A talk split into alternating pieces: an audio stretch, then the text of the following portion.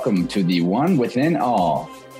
Interverse amigos, without much doubt, we can all relate to the fact that this seemingly cushy and comfortable modern life brings each of us experiences that scar our psyches and lead us into dark and de evolutionary thoughts, destructive behaviors, and dead end roads.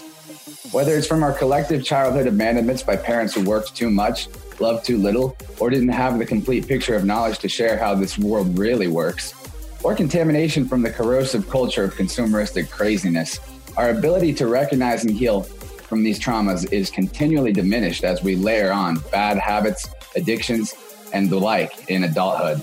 So, putting the brakes on your life's locomotive before it goes crashing over the cliff into oblivion requires many qualities of self actualization to emerge. And we feel the clock ticking as our self inflicted doom approaches. Negative as all that may sound, the solutions to these problems have been with humanity for thousands of years. And my guest today has been exploring and engineering these cures to our consciousness crisis while leaving breadcrumbs down the path for others to follow out of the dark woods of existential angst. Ross Cessna is the creator of the Spiritual Phoenix podcast, a project dedicated to providing listeners with an honest and balancing perspective on mental illness and how to liberate oneself from being defined as crazy. What Western psychology has categorized as mental illness would sometimes be considered spiritual emergence by more high minded and shamanic societies. Through his journey of overcoming his own mental breaks, medical diagnosis, childhood trauma, and early adult substance abuse, Ross lights the way for others who don't want to accept the usual doctor's opinion that crazy is only solved by a lifetime pharmaceutical prescription. Our mutual mission to illuminate the minds and hearts of our peers by capturing our journeys in podcasts leads me to expect and intend quite a powerful transmission to coherently harmonize in our conversation today. I especially look forward to diving into some of your experiences with metaphysical tools like the tarot, the I Ching, and anything else that you've been into lately because the uh, four former mentioned two things have been instrumental for my development personally. With all that out of the way, dear friends, please momentarily crack open that scaly insectoid shadow carapace that guards your heart chakra and let loose a love blast of welcome light in Ross's direction. Ross, my dude, welcome to Interverse. Chance, thank you so much for this opportunity, man. Um, that intro gave me chills, bro. like I was tingling when you were saying it because there was some words in there that I don't know um, that you even knew are like really relative to my personal journey. You mentioned something about a train or something like that in there, dude. And there's a whole lot of imagery. Maybe maybe we'll get the opportunity to dive into that and like the synchronicities of that train in my life. Um, it's kind of ridiculous. the doom train. dude and it actually has um, some implications to a, a, family member in my past as well and ties into my own journey so I, I, like to touch on that you might have to remind me though why not just start there right yeah that's that, let's start there i guess that is a good place to start so i was talking to my dad um, about one of these experiences with like with my mental health stuff and he said that he can remember a time when he was going to school he went to uh, I want to say it was at OU or somewhere like that. And he was high on something. and essentially, he felt like this train was going to come for him. And he kind of remembers like seeing a train hit him and being like dismembered and seeing like being on an oper- operating table and then dying essentially, um, which is freaking heavy, dude. Yeah. And then how this ties into me. Um, there was a point at my second bout of psychosis, which lasted for the better part of a year, where there was this train, um, and I still hear the train all the time. But at that time, I assumed that it was like going to whisk me off to like this um, Hunger Game type city, like the Capitol, and I was going to be propelled in front of all these people and all, like all this various stuff. And it was terrifying for me to hear that train. Um, and later, as I really began to repiece my mind, that train is kind of like the locomotion of projecting me towards a better life. So it's somewhat similar to what I assumed that it would be, but in a completely different direction, I guess, in a completely different meaning. And it's like learning to repurpose some of those um, psychotic thoughts or whatever and reframe it into something mean- meaningful and positive has been instrumental in in my healing. And it was just weird um, there's like some kind of genetic memory or some kind of family connection with that train. And in some ways i feel like my dad might have had a similar experience to me but he kind of went a different direction with it because he's obviously a completely different person than me. Not to diminish him, he he's who he needed to be for me to be where I'm at. I guess it's just crazy, dude. like I couldn't make that stuff up. Yeah, the repurposing of psychotic thoughts. That's a really really interesting point because although most people don't have an uh, you know sort of auditory hallucination of hearing a train or some kind of thought that a train is coming for them you know that's maybe unique of course but there there are thoughts that we have frequently each and every one of us that are rooted in some sort of conceptual um, framework that we take for granted that we accepted long ago. And because of that root thought that original decision that things were a certain way uh, there's a whole chain of other thoughts that build off of that. And it's kind of I, i'm racking my brain for a specific example but i guess a really good general example would be just the fight or flight feeling or the adrenaline dump feeling um, different physiological things that can happen to you that can be interpreted by your mind in a variety of ways. Like for me there's certain times where i'll have an energetic experience internally and when those things would come on I, I eventually assumed that maybe this is what people were having when they thought they were having anxiety attacks because I'd feel this really strong rush of energy. I feel things would start kind of like going lighter and whiter, like almost like I was phasing out of existence. I get really freaked out. And usually it would come with some sort of thought before it that was like, and this is definitely a psychotic thought for me, I would think, because it's completely uh, it, delusional and irrational. But I would think something like, well, this, I realize that this entire experience is some sort of um, simulated delusion or uh, il- illusion. And since I know it because of whatever chain of thought I just had, now I'm going to wake up from it and everything's going to disappear and everything I've done or all the people I care about, all of it's going to vanish because it wasn't real. And I, because I thought I knew that, that's what let me have a huge like anxiety, fear reaction to what could have been interpreted as an entirely different experience in my body. And mm. it took me a long time to sort of what I like to call it is taking a metaphysical dump. It's where you take what, everything you think you know and everything that's like foundational to what you uh, interpret out of things and just flush it down the toilet and start from scratch. And then all the stuff that was actually real or truthful that you did flush doesn't go anywhere because you can't flush the truth. Mm. it will still remain present and apparent to you. But if you drop the other conceptions you can turn something that was a previously terrifying experience into something that's positive like you described doing with the train idea. And like for me whenever i have that type of uh, energy feeling now i just center myself and pay attention to what it is that i'm afraid of in that moment. And that's usually what shows me where like why i had like a sort of physiological anxiety type of adrenaline reaction. And it can actually give me a boost and make me feel good after I sort of flip that script uh, instead of mm-hmm. being trapped in a delusional explanation or just the regular standard explanation of you're having an anxiety attack so you therefore should panic because that's what people do. Mm.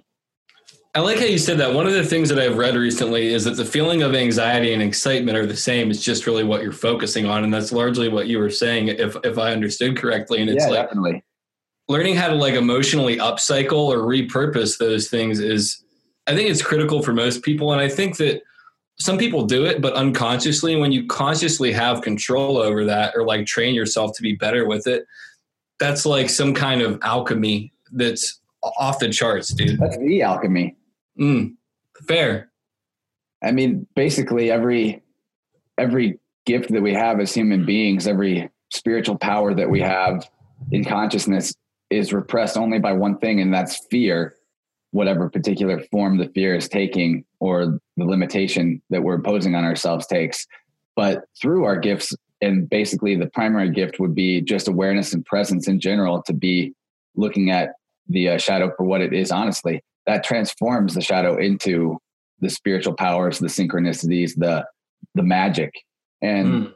i think one actually i'm sure we're going to get into talking about magic and metaphysics quite a bit. But one thing that people have as a complete misconception about magic in general is that it's something that you can use to control your reality, control your world, control other people. Uh, there are things that you can do that control and dominate other people and it's even been called black magic but to me it's not even magic that's actually that's actually just domination and control and manipulation and it's just taken it's been called magic because it's the the mechanisms that are used to psychologically enslave people by controllers in society today are occulted and, and they're based on you know hidden knowledge that's ancient has been around for as long as all the solutions to these things like meditation and uh, like that you know have been around as well. So it's always just the awareness of the nature of the shadow that transforms it and that creates psychological defenses against it including psychological defenses against your own self and your own preconceived notions which is actually kind of the same thing as the external world and the conditions that you experience because within is without in the mm-hmm. alchemical mm-hmm. sense mm-hmm.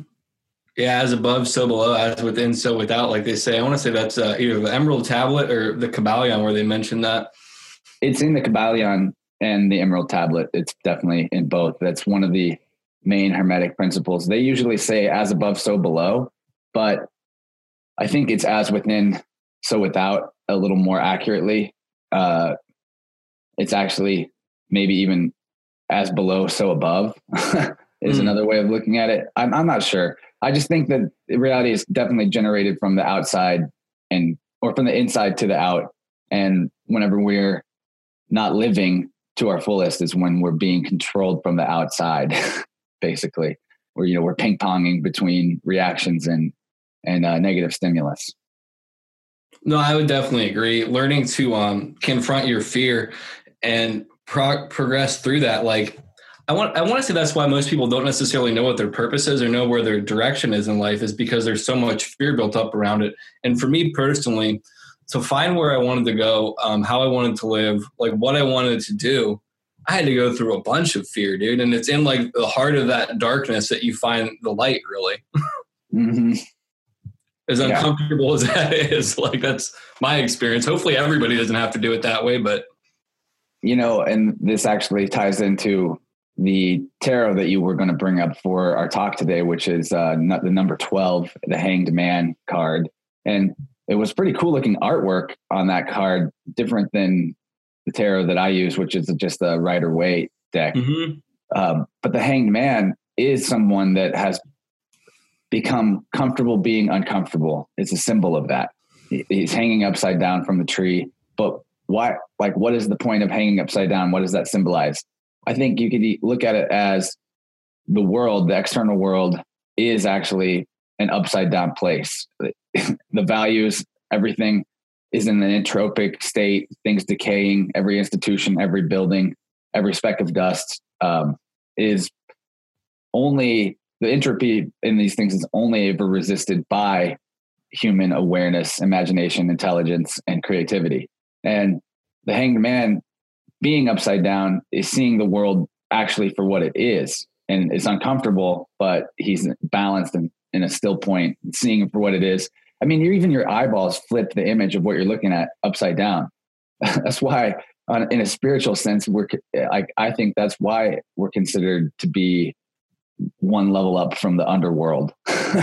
you know that we literally are on the like if if reality has sort of a, a conical spiraling structure where there's a center point and then things radiate out in a wider and wider spiral and then up up and down radiating out in wider, wider spirals. I, I kind of conceptualize the the realm we're in as right near the middle point, but just slightly on the lower half of the spectrum. So mm-hmm. that's why all the like the cosmic forces from source, which is the middle point, seem to be coming down on us in a sense, and um, you know, kind of correlates to the whole notion of of gravity and and density in spiritual thought as well. And the shift in consciousness is really just a shift in perspective where we elevate our perspective just that notch up back to the middle, I, as I see it. I think that's a really uh, unique way to look at it. I've never heard it explained that way, but it, it would make sense. I mean, we start, we're kind of brought down below the threshold by the way that our world is. Then when we start to get our bearings, we're kind of at the center point, And then when we kind of peek through, through doing some work, we're like, just at the very bottom, but it seems upside down because we're so acclimated to being on the bottom. Is that kind of what you're saying, if I understand correctly? Yeah, and in a sense, just the fact that we believe that we die and that we're going to die, and that from birth there's a timer till we die. That's sort of not that different than actually being dead, in a sense. Like this was the realm of the dead because everything is set to expire, and then maybe like just lower down in consciousness are um, more, even more dead and but what is dead? What is what does it mean to be dead? It means you're no longer moving, no longer vibrating, no longer expressing uh, source consciousness, essentially. And so you can be dead without being physically dead, and many people in this realm actually are because they are aware of who they are. They aren't aware of you know their source or their true nature, and I, I think that's where all the conceptions of the underworld and have really come to us from mythology. It's, I think, allegory to the fact that we're asleep to the truth, which is our eternal nature. And the physical body is actually just a vehicle for navigating this space of reality that we find ourselves in. We're actually not anywhere different than the middle point at any, like, the still center point is what humanity actually is. you know, everything else is the Maya. Hmm. I like that perspective and talking about mythology and how most a lot of people here are dead in like the spiritual sense. They're physically living but spiritually dead and not aware of their infinity or the infinitude or however you want to describe it.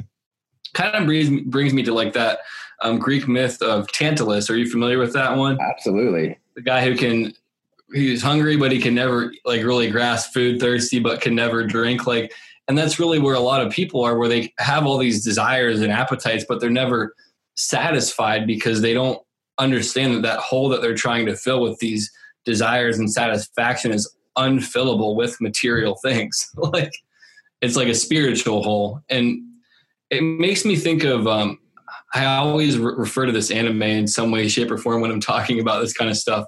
But the anime Bleach, and it ties back into like that shadow. Um, incorporating the shadow for your power in some ways, like you were talking about earlier.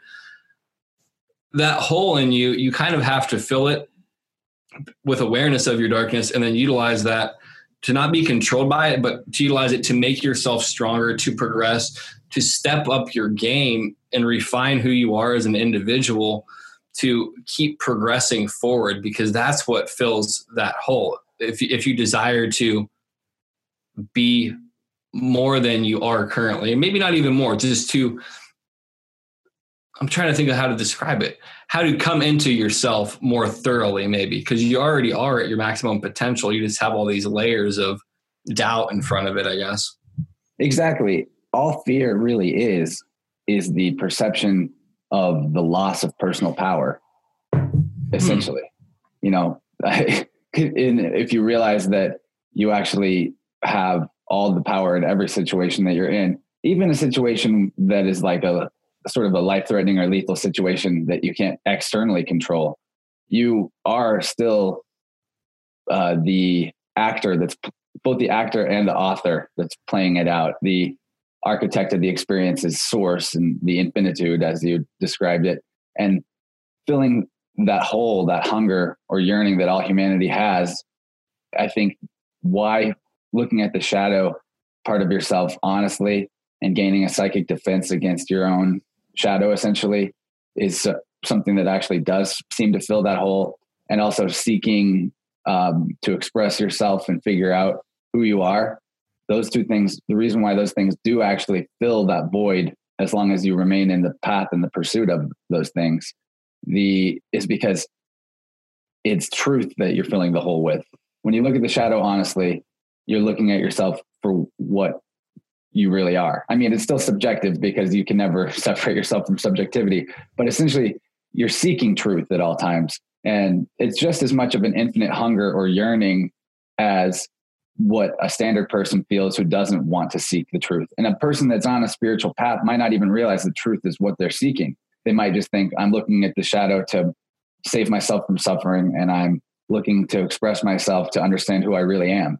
but actually what those things are are the pursuit of truth and the person just might not have realized it yet and the reason why i guess it fills the, vo- the void is because what truth is is that source unity consciousness the still point within all movement the uh the fulcrum that balances every polarity that's the reality and the closer you you get closer to that by um integrating the shadow and by and expressing your true light from within.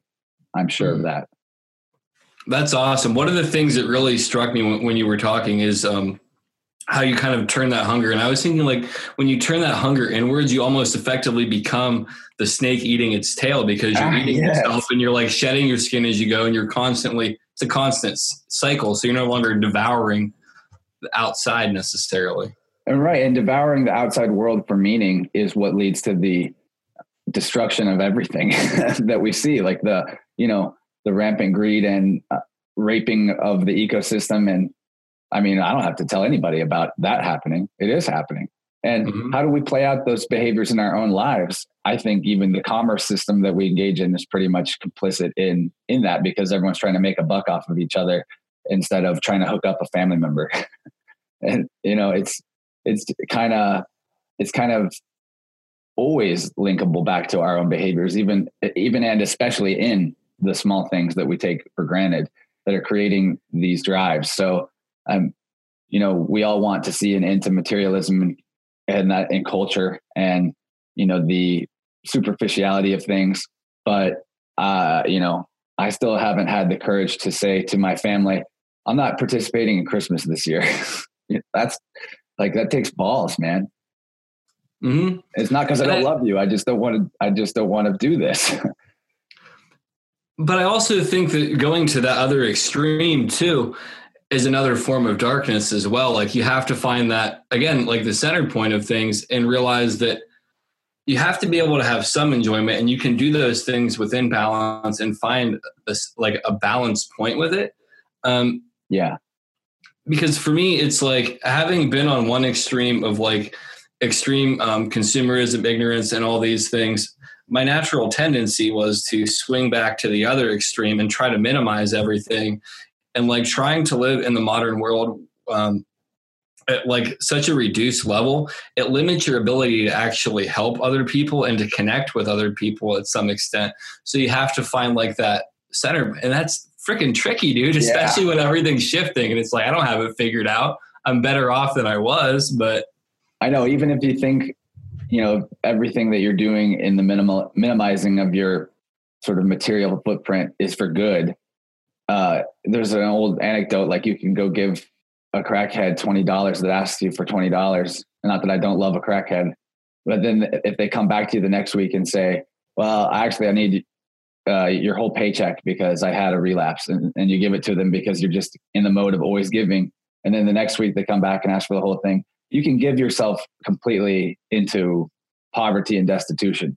And if that's what you need to learn, then I guess that's what you'll do. And it's not, that's actually not in, in, you know, it's not wrong in the same way that stealing from others is wrong, but you're kind of stealing from yourself if you're taking away your own well being to give it to others. So, um, I think maybe the karma is a little different if it's some self-inflicted to inflicted on others, but maybe not since it's all the same self ultimately. you know, that's why getting through our own bad habits and vices and, you know, physical addictions, whether it's food or other things is so, um, has such a strong ripple effect in our immediate world and the people that are in our orbit. And you see everyone around you getting better together or everyone around you getting worse together. It's kind of a trip if you're actually paying attention. Hmm. Yeah, it's interesting. That's one of the things for me on my own personal journey, like talking about the people that are around you. It's so interesting to think of who I surrounded myself with earlier on in life that kind of were pathways into my addiction and not to blame other people, but I've heard it say you are the five people you surround yourself with the most. Mm-hmm.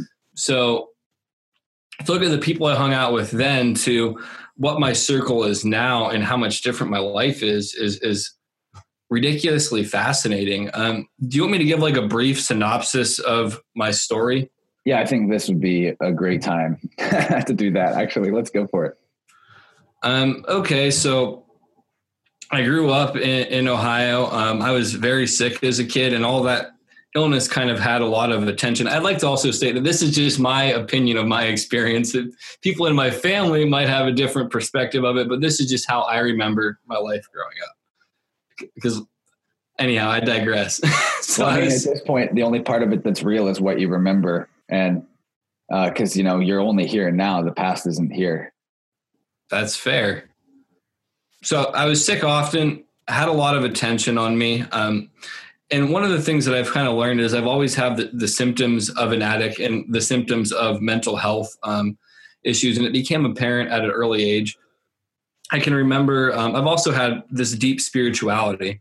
Um, one of the first things I can really recall, my aunt committed suicide when I was in like fifth or sixth grade. And I can remember walking on this like frozen creek by my house and thinking about how when I died, things would be cold and black. I would be completely alone. Um, and it would just be like that forever, like just isolation and abandonment. And I don't think that's like the typical five or six year old thought, you know? So I've always been kind of. Man, I think a lot of people have traumatic, repressed. They don't even remember that they thought those thoughts, you know, because it was so bad. Sorry. I guess, no, you're fine, dude. No, you're fine. I that's fair. Everybody's got that a little bit, right? Yeah, I mean that, that's a fair point too. Um, I can't be that unique in the sense that I'm part oh, of everything. You're you're a snowflake. um, anyhow, like that was like a very defining moment. Um, and the sum of my personality in a nutshell, like I can remember there being this tranquil koi fish, like goldfish pond beside my one house, and I can remember it being calm and placid me seeing it, turning around and just like trust falling into it and creating all these ripples. So like I've always been impulsive, spacey, kind of out there. Um, I really got introduced like my substances that I was addicted to aren't ones that people traditionally assume or correlate with addiction, but it's more so about how I use them than the substances themselves being addictive. Um, for me, it was pot, psychedelics, and alcohol. I mean, everybody kind of realizes alcohol can be bad. Um, I did a lot of those things. I was introduced to a recovery program early on. I didn't really get it because I didn't think any of those people knew what the hell they were talking about. like, um, that was probably when I was 16 or so. When I was like 20, 22, I had completed culinary school, drove cross country on like a fear and loathing in Las Vegas inspired road trip. Um, very intense experience, obviously, when you drive two, 3,000 miles on shrooms and various substances. Um, very defining in lots of ways, too, to kind of fly the, the nest under those circumstances. It's like a um, rite of passage that you created for yourself.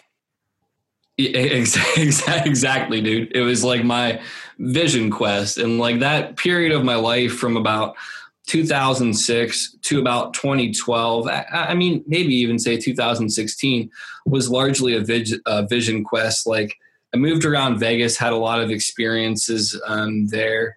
From there, I moved to um, northern Washington, about like 45 minutes northeast of Seattle had uh, an experience there.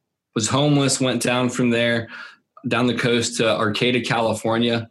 Slept on the beach um, in, in crappy hotel rooms for a period of weeks. Moved back to Vegas. Moved around a, bunch really. And throughout all of this, I'm interacting um, with different people, defining myself, losing some layers of destructive behavior, gaining other layers of destructive behavior. And um, when it really got real for me, like it was the summer of 2012 and this this fascinates me so much because I was so fascinated by 2012 and thinking it was going to be a shift in consciousness. And um, I was dating a woman and I had stopped drinking. Her and I had stopped drinking together, and I was still smoking pot. And because I didn't really have any of the um, the resources that I do now, like within a community of people not using substances or things like that, I didn't have any um, pressure release valve for all the stress and things I was going through with work, with a failing relationship, with not knowing how to manage my own life effectively. Um, and I start, started not being able to eat, um, stopped being able to sleep. I started to hear like, I felt like I got this download um, from the universe, and it was telling me to write all this stuff out. That I had to write this uh, story, and that this story would be something that could help people connect from this current reality to the future reality. So then these two realities could converge so we could kind of go off into infinity. And there was like all these numbers and fractals. It was intense. The easiest way I can describe it would be try to imagine like downloading a modern file on like one of those old school computers like try to imagine downloading like 100 gigabytes on like a, a, 90s computer or something like that. That's awesome. That's a great metaphor. Just like um, i don't even have the right format. I don't know how to t- but what's cool is that data is going to be with you forever man. Uh, that download is going to be with you forever. You're going to when people have experiences like that that i've come across typically they unpack that over a course of years or a lifetime and it's oh the those of them that actually manage to successfully unpack their downloads or even tap into more downloads those are the people that actually create huge ripples in consciousness have, have an impact in our world for the better uh, typically speaking i can mm-hmm. think of lots of examples i mean i've just been getting really into walter russell uh, lately who he's a contemporary of tesla who was also stricken from the history books that wrote a book called the secret of light and was basically explaining you know the the, the, the zero point field and how how all matter is actually emanations of consciousness and how source consciousness is a bright eternal uh, white light. You know he was extremely advanced but you know he was having downloads like you describe as well. But i think maybe was one of those magical people that immediately started inventing crazy things and you know that's that's even more rare, I would think. But you know that what you're describing though, that's to stop with my tangent here. It's it's always been fascinating to me that notion that we can actually move into a different timeline or to a different future. Uh, we can communicate with our future selves to collaborate and make that happen. And I think I've had experiences with my own future self, as maybe some listeners probably can attest to, especially those that have it worked with psychedelics at, all, you know? Mm-hmm. Yeah, absolutely. Um, there's times now too where like I'll have some insights into things and it's weird because they correspond to some of the things I was going through back then. And sometimes I almost wonder if my current self was communicating with myself then to kind of pull me through it to where like the future future me was influencing then like the current me then. And like it, it actually I think it does work that way because are you know whenever you have a practice of actually reflecting on your past looking digging up the shadow and reintegrating it what you're essentially doing is bringing a new perspective to that moment or those moments. And it's a perspective that balances the energy and the shadow of those moments and show because you know it is basically the realization that it had to happen for you to be where you are now and for you to be powerful enough to even face the shadow again and overcome it. And so because consciousness is what you are and your you know your perception of time is actually just a sequential experience that you're having not anything that's actually concrete and has any reality to it whenever you do take your mind back into those moments and you help yourself through them it very well i've always thought it very well could be that you are literally sending your spirit back to that time and giving yourself assistance. And I think that that happens with people that go through traumatic um, or not just traumatic, but like extreme life threatening situations. Someone picks up a car off of their child. Someone, you know, does some kind of amazing physical feat of strength or bravery in a moment of crisis. And they say that they just felt like they had to do it and they knew that they had to do it and that there was no fear or that something was even guiding them or a voice in their head told them what to do all of those things could be not only your future self coming into that moment and helping you through it so that you can actually survive could be that we are actually capable of going into each other's minds or each other's hearts and experiences and helping one another through those things as well maybe even cross dimensionally and maybe even when we're dreaming and you have some crazy dream where you're running from the bad guys but you're doing all the right moves and you're saving all your friends maybe that's actually some real timeline somewhere. And that person was going through such a crazy crisis that they called you in to be their spiritual guide through it so that you could give them the mental fortitude and assurance that they were able to get through it and not be afraid. And, you know, none of that's provable, but it sure is a hell of a lot of fun to think about. No, totally. I really like that line of thought. Like you kind of get to uh, tap out, go to sleep in this physical reality, kind of be like a spiritual superhero, yes. and then come back and not even really know that that's what you were doing. I think some people do it and know they do it, but they just don't I, talk I, about it because they would be called crazy. Hmm. And that's like one of the things for me. Like after after you lose your mind completely and you put put in like a psych ward and you've had that experience like a bunch of times and you really begin to digest like what reality is from being in such non-reality and like i mean i, I experienced it in shades with psychedelics because i used to be a very heavy psychedelic user like but when it happens unconsciously and you kind of come back to it and you realize you can't even explain that feeling to a lot of people in some ways and you begin to realize how everybody is a certain shade of quote unquote crazy and how like a normal state of consciousness is a bunch of bullshit because everybody's brain chemistry is completely different. Perception of reality is different. And i mean some of those things come through on psychedelics like i didn't need to go i didn't need to have that experience to think of some of those things but like when it occurs without a chemical and you can realize how much different the physical reality can be based upon where your head is to like a certain like a way different level it's mind blowing dude like and you know you can even have what's amazing about the psychedelics though is that they really do open that door for you to start seeing those things even after even when you're no longer using the psychedelics. I myself have had a history of psychedelic use not not too much abuse in my opinion. I mean not that there was no recreational use but i don't think that recreational use is abuse necessarily because recreation um, you know I, we it's our right to have to have a good time and do what we want with our minds you know and mm-hmm. not not necessarily our right to just destroy our bodies with these things but it, it's our right to go into an experience for just the experience and to see what happens and have fun. And it's right to go into the experience for the intention of personal evolution and growth. The great thing about psychedelics is they tend to bring out the personal evolution and growth even in the recreational use, even in the abuse. Um, most people don't tend to be long time psychedelic abusers. Of course, that can go pretty poorly, you know, if if that does happen.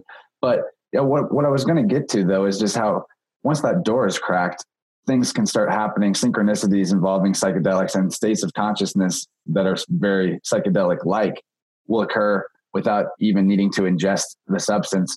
And so I'm going to tell a personal anecdote on that note that happened over New Year's. I was at a New Year's Eve concert. It uh, was Bassnectar in Atlanta. And so we're in a huge crowd of people, several thousand people all just watching the show. I myself was not on psychedelics at this time, but everyone's having a good time dancing. The music is great. The energy feels good. And then security walks through right in front of where we are, like shoving people out of the way, pushing through. Um, just a really general rough vibe. And everyone's like reacting to it. And I felt the energy level drop in the area, kind of. And then security pushes through again, dragging somebody coming from a different direction. And then, like two seconds after that, from a third direction, another security person just starts busting through our crowd, going somewhere else. And it's like we're getting attacked by darkness in a way. It was like really weird, right? Because uh, it all just happened at once. There hadn't been anything like that going on. And I felt, uh, I started to get a really strong stomach ache. And it took me a second. then I realized, wait, wait, wait. There's an energetic event happening in this vicinity right now, a negative energy entered this area. You don't really need to say what it is or how it happened. It's not the security people that are the negative energy. It's that's symbolic of it. And what you're feeling internally is the truth. So what are you going to do with that feeling? You're going to ignore it and wait to, for it to go away, or are you going to transform it right now? So I like pulled all my chi together inwardly really focused inwardly, felt my entire body, and tried to draw all of the negative vibration out of my stomach and into my hand. And I raised it up. And then, like, right with a really crazy bass drop, I just go, I just like send it all down into the earth to negate it and release it. And right as I released it, this powerful blast of uh, someone exhaling DMT comes right into my face, right as I release the energy. My stomach ache ended right then, and I started having basically like a low level LSD like feeling for a couple minutes. But it was super psychedelic, super trippy, like even like visually trippy. All of that occurring not from me taking any substance. I definitely didn't inhale DMT. It was just the scent of it from nearby. But that it also synchronistically that smell would come into my nostrils right as I made a conscious action to basically purify or negate shadow, improve my, you know, elevate my consciousness, whatever.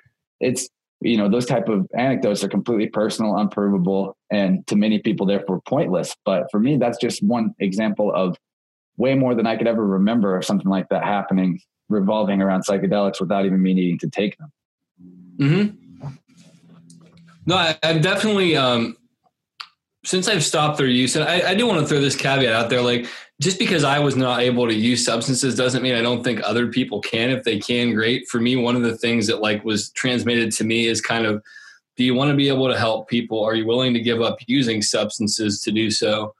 Mm-hmm. And I used to be like, yeah, and then I'd go hit a bowl, and then eventually I got to a point where like reality was just like, dude, you have to quit, and this is how you're going to get your shit together so you can actually help people because that's what you have to do personally. Like, if you give a kid too much candy, eventually you're not going to let them have candy anymore. And that's kind of like what the universe did with me. Dude, you've done enough for like a couple lifetimes. let some other people have it. but like the cool thing about those kind of synchronicities that you talk about is like, that was like a large part of what the psychosis was for me in some ways. And it was trying to transmit like those experiences to people in a logical way. Cause there was a lot of, physical synchronicities that occurred, but I couldn't.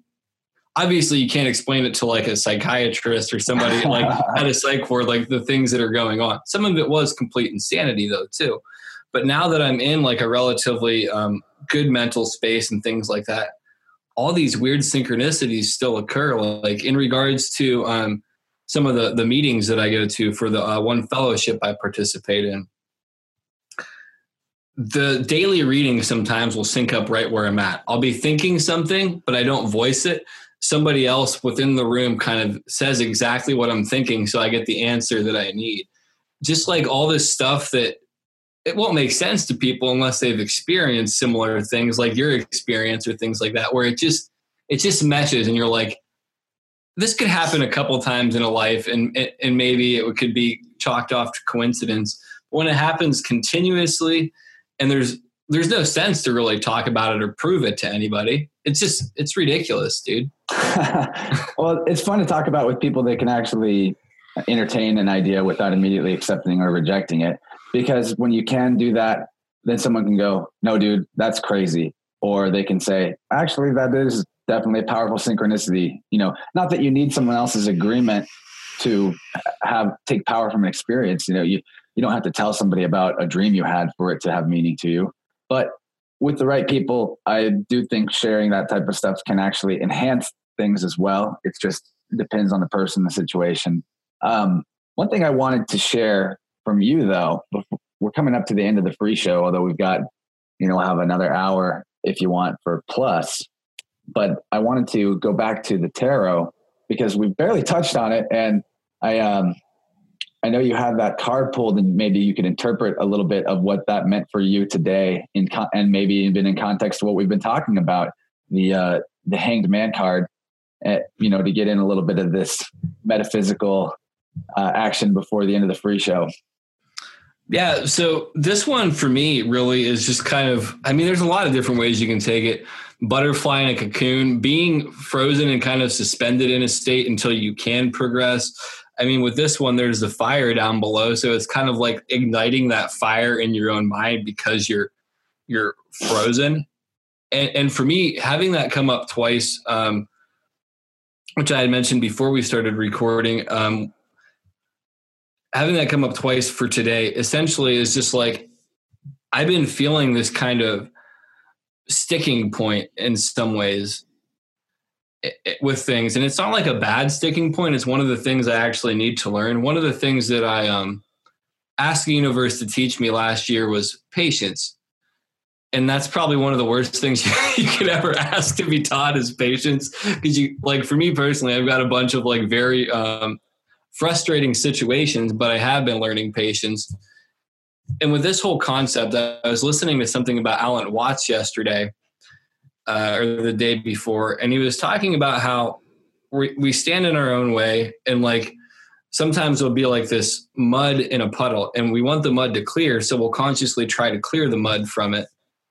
But that all that does is turn the mud up more. You just have to let it be. And it's like for me, I'm like, okay, am I being patient enough yet? Can I be more patient?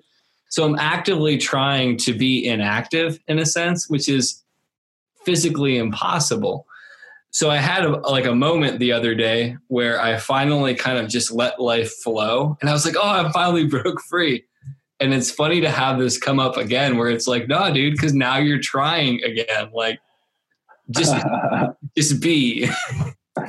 yeah, that's a really difficult thing because it's like the question is the answer, and it, it's like you have to know that the question is the answer while also forgetting that you were asking the question. Dude, and that's absolutely, man. And that's the thing that's so trippy about like most solutions is like most of them are like enshrouded or encapsulated in a paradox in lots of ways. yeah, least, well, the entire state of existence is a paradox, right? Mm-hmm. That, that's that's definitely fair. So why should anything else be any different? um, very good. Well, before we uh, cut over to actually we'll get that at the end. I was going to ask you to give your links to your, your show but let's just instead talk about your show a little bit right here. And uh, tell tell me what's going on with the spiritual phoenix. You said you've been on a hiatus but you're preparing a new season. And uh, so you know what could people expect if they go back into the older seasons and what what do you got coming up for people? Um yeah thanks for mentioning that. Um the very beginning really just kind of talks about um, it's like a longer version of my initial experience, like what led me to podcasting, my experience with psychosis in more detail, my experience with um, the mental health. Um, I digest some philosophy in there, like people that I enjoy, like Terence McKenna or like Alan Watts, people like that. Like I like to discuss my opinion on it. Um, largely, it's about my personal growth, things that I learned, things that I do wrong, um, and what the lesson I learned from that is to kind of like show people I don't ever want to be one of those people that like presents themselves as having all the answers or knowing everything or anything like that. Like I, I, wanted to show my experience of recovery from these issues as I progress through it. And it's interesting for me to go back and look at the beginning, like the first episode I recorded over a year ago till now and see how much I've developed and how much more comfortable I am and like how, how much more authentic, I guess, even like it's surreal, dude. Uh, um, some of the interviews are just kind of trying to find commonality with other people. Like I tried to ask the same standard set of questions to all my guests through the first two seasons just to um, get a baseline for people's experience and try to find threads through everybody so that way when the listener kind of checks it out, they can be like, wow, this is not unique to me. This is something that I share with everybody, but I still have my own fingerprint on that uniqueness. Like everybody has a fingerprint, but they're all different. So yes. that's kind of like what the first couple seasons were about. And as far as what I want to do coming up, um, I've really been diving deeper into spirituality in a sense, like over this um, over this hiatus, I got a, uh, a, a, a shoe rack, turned it into like a mini altar, kind of set up like some things that my grandfather made that my dad had made, like as kind of like an ancestor altar or connection to that kind of stuff. Um, I started diving into chaos magic somewhat, or my understanding of it, which is kind of why there's sigils behind me, like wrap, wrapped around the art that I, I did. Um, some people do like New Year's resolutions. I did New Year's sigils. I don't know. Um, I want to talk. Uh, I'm going to start exploring this concept of drifting in the next season. Uh, try to get some like panel discussions going on. Re-interview some old people. Have older guests come on, and maybe not even re-interview. Have previous guests come on and discuss their own topics and kind of let me just learn I guess, so people can see me digest other people's stuff instead of frothing at the mouth as I talk about stuff that I like. um, yeah, I just my podcast can be that way someday, where I just bring someone on and let them talk the whole time, and I just absorb all the info. Because it's a big part of doing this work is you get to learn about yourself and about a lot of other people's st- uh, what they're doing, what they've been through in a form where it really sinks in more to have a conversation with somebody than to go watch their video or something. Yeah, absolutely. There's a lot more. There's like an exchange of energy. And it's like one of the things that I really enjoy about like interviewing people is getting to have that. Cause like some people will say something and just like a couple words are different or their approach is a little different.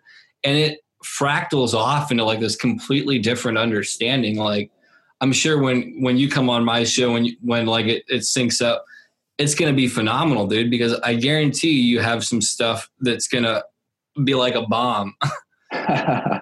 like a knowledge bomb or whatever you want to call it. I don't, I don't know. Maybe a knowledge seed is a better way to say it. It's a little bit more positive visualization. All right. Well, I hope to be able to fulfill that expectation. I definitely have been throwing myself into studying everything I can about how the self operates both internally and externally and all those mechanics and you know being able to talk about that stuff in almost a teaching capacity just through expounding on it is a really good way of solidifying what it is that you learn and what it is that you actually take away from the, that stuff you know until you even have a conversation with somebody sometimes certain ideas that you actually do have and hold never emerge. And the wonderful thing about these crazy minds that we have that sometimes incapacitate us it, with thoughts is that we do have so many thoughts thousands and thousands of thoughts a day probably like 60 or 80 100,000 thoughts in a day. Who knows? And you know creating sigils creating podcasts all of these are ways of taking a thought that would normally just be dust in the wind and concretizing it into something that can actually then resonate out into the world. And then that thought actually can exist in the world physically and manifest things through the intention behind that thought. It's you know sigils are a really useful way of doing that. I've had experience with some sigil magic in my past and it's oh, to go back to what i get what i said about magic in, in the beginning it's not about controlling your reality through through something like magic. And a point that i failed to make earlier is that what real magic actually is is the ability to change your own consciousness through your intention. That's really all it is. A shift in consciousness that you will instead of a shift in consciousness that is done unto you. Mm-hmm.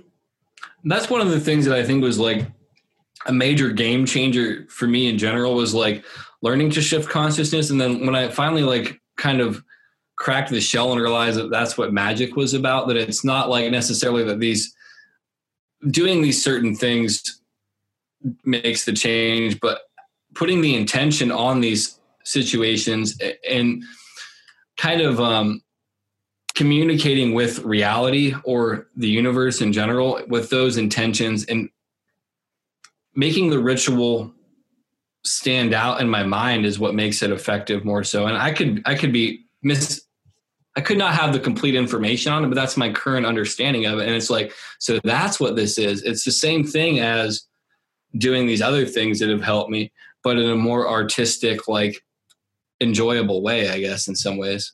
Well, even when a teacher puts a poster up in their classroom, in their classroom, excuse me, and it says, um, you can do it, whatever it says, like some positive message, that's sigil magic, actually that is containing an idea that is meant to shift someone's consciousness in a positive direction in that's caps- encapsulated in a symbol that's you know posted somewhere. People don't look at it like that. People do magic all the time, every day, in just about everything that they're doing because whatever it is that you're doing is cutting a little bit deeper groove in your own consciousness in a neural pathway towards doing more of that. And nature sort of works that way. It works in ripples and patterns and and things being on repeat because things are vibrations, they're frequencies. They uh, they wiggle like that. they reemerge. When you said wiggle, it made me think how Alan Watts always talks about wiggles. You ever listened to Alan Watts at all? Definitely, yeah.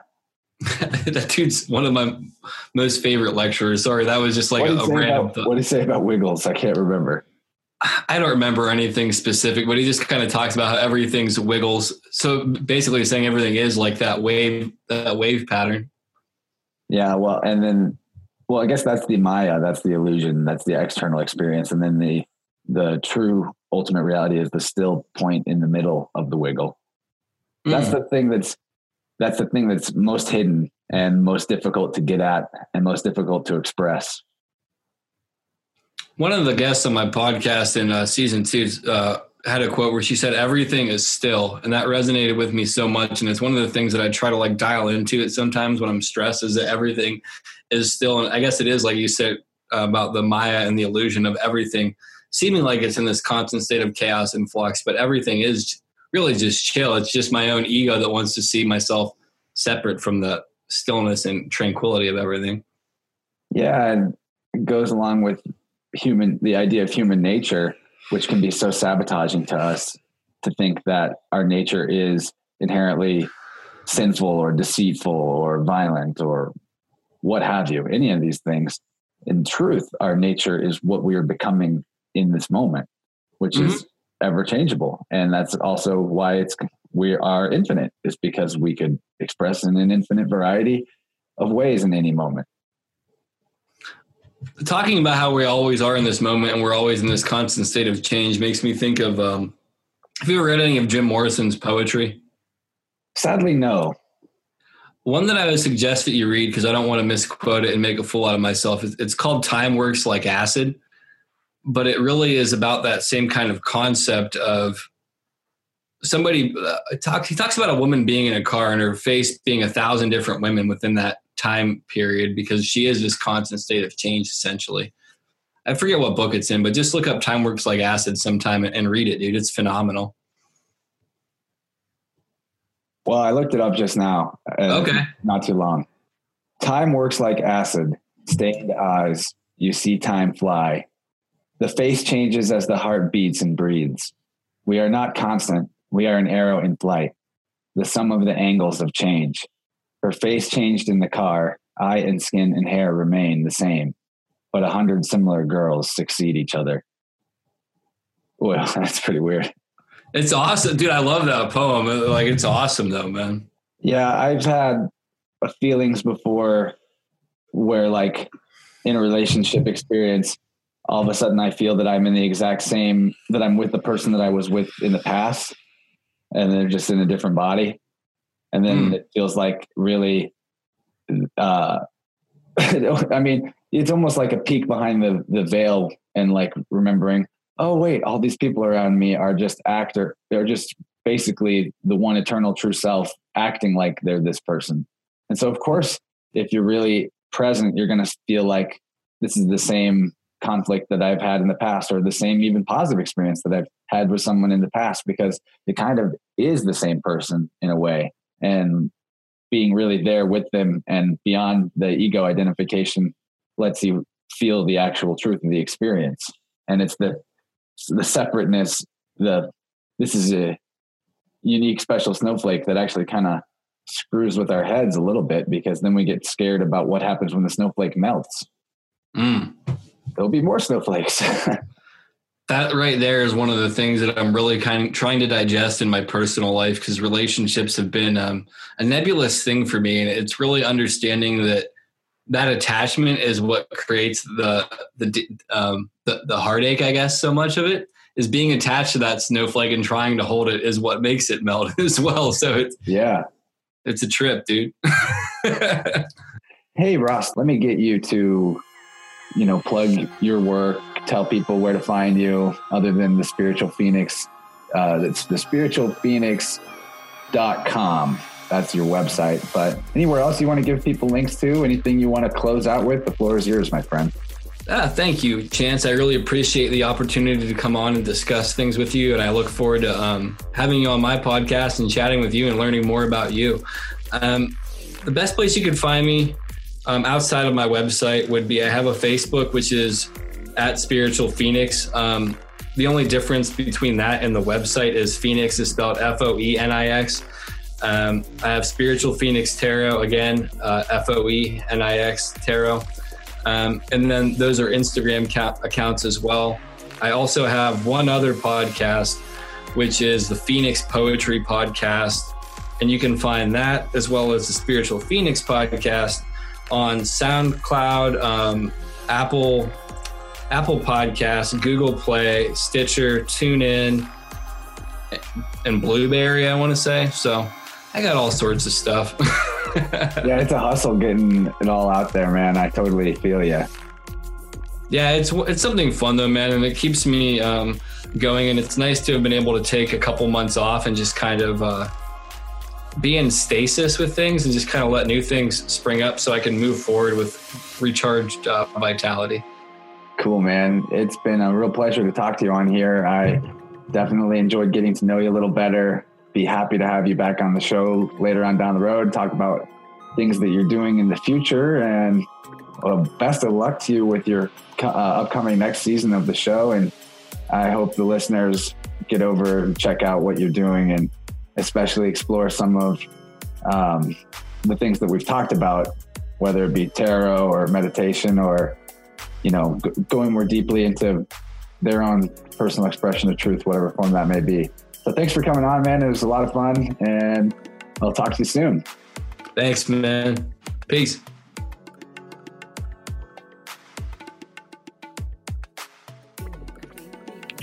Boom! Another episode down. Huge thanks to Ross Cessna for coming on. I always appreciate somebody who is brave enough to fearlessly show their shadow to the world and explore explore their own journey openly in a way where others can maybe follow along and learn something too. So props to you, Ross, and anyone out there listening that's like, man, maybe I should start a podcast and share my healing journey with the world. Well, why shouldn't you? I don't know. You ought to. Or maybe you can come on here and talk with me if you don't want to go through all the trouble because it's it's a fair amount of trouble to do podcasting. Which is why you have the option of helping me make this job a little easier by contributing a voluntary donation on Patreon. I'm actually able to provide some rewards for that type of a gift. So if you're interested in supporting the show, helping me get new equipment, helping me expand the reach of the show, helping me get, you know, silly things like business cards, which actually help quite a bit when you are out in the world and you want to connect with somebody.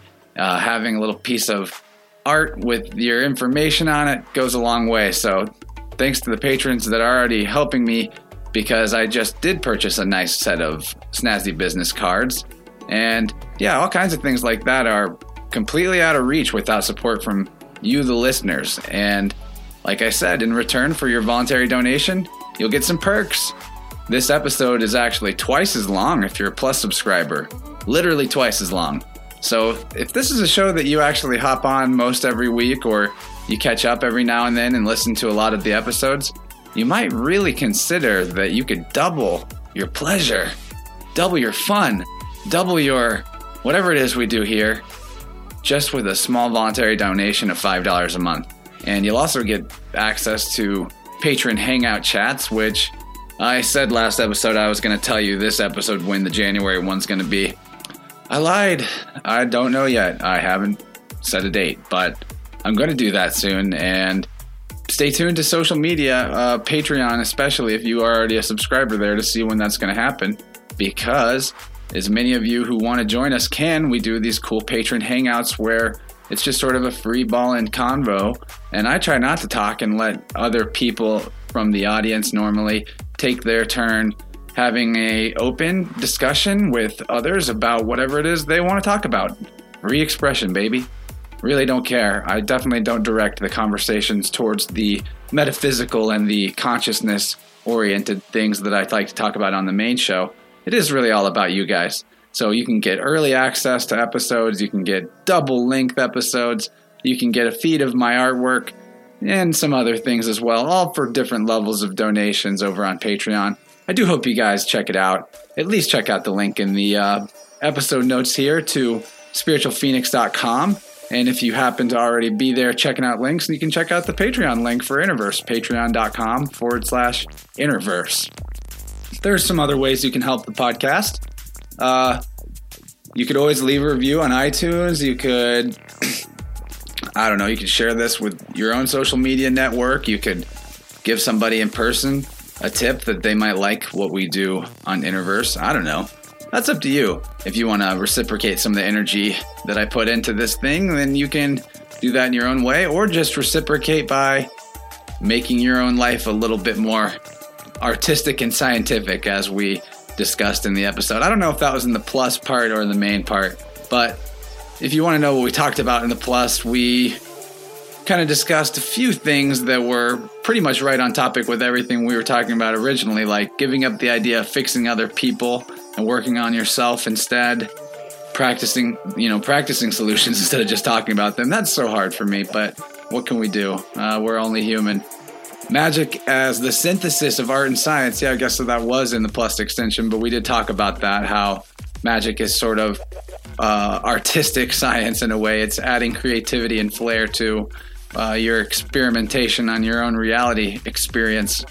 And you know that sort of represents the self-initiation of modern occult knowledge and occult thought uh, and higher truths. We talked about self-initiation a lot we talked about the reality that nobody is in control of reality talked about meditation and balancing the left and right brain but best of all and i hope this is a hook to get you guys to check out patreon and maybe subscribe i explained why i cut off those gorgeous nappy dreadlocks I had going, and now I look like just a regular dude.